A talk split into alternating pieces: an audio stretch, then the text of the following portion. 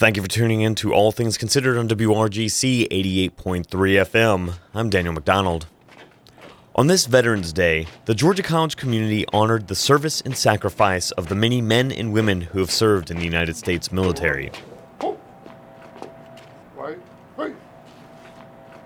This year's annual Veterans Day celebration is the first since the erection of a memorial to local veterans who died in the wars in Iraq and Afghanistan.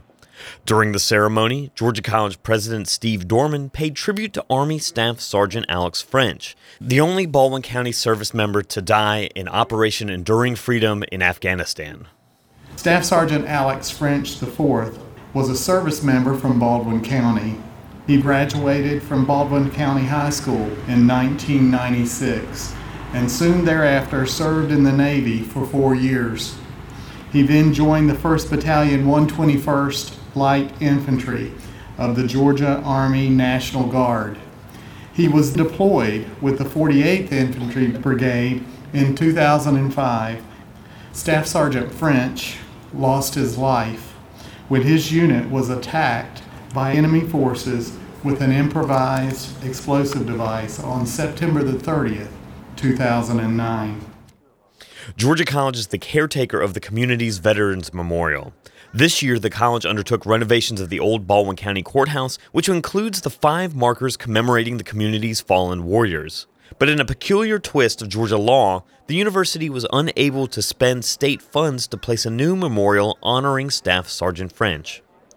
Neil Dyer, the C E O of Dyer Construction, the local contractor renovating the old courthouse, thought that was unacceptable. My project manager that was handling this project came in and explained to me that the funding was not available for this monument. In my plain spoken way, that won't work. We need to do something. He came back, told what, what the funds were, and I said, well, that's a no-brainer. We have got to do it. The money's not available, and we can certainly step up and take care of this. The marker commemorating the sacrifice of Staff Sergeant French stands alongside memorials for Baldwin County service members who died in World Wars one and two, the Korean War, and the war in Vietnam. The memorial includes a flame of freedom and an inscription of the prayer for holy rest.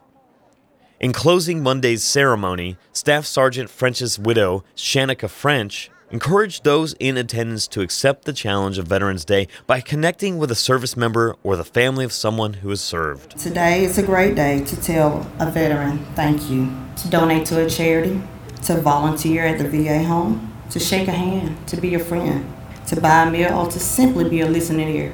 Oftentimes, they just want someone to listen. The newly expanded Veterans Memorial is located at the southeast corner of the Georgia College campus in downtown Milledgeville. For W R G C News, I'm Daniel McDonald. Oh, say can you see by the dawn's early light what so proudly we hailed at the twilight's last gleaming, whose broad stripes and bright stars through the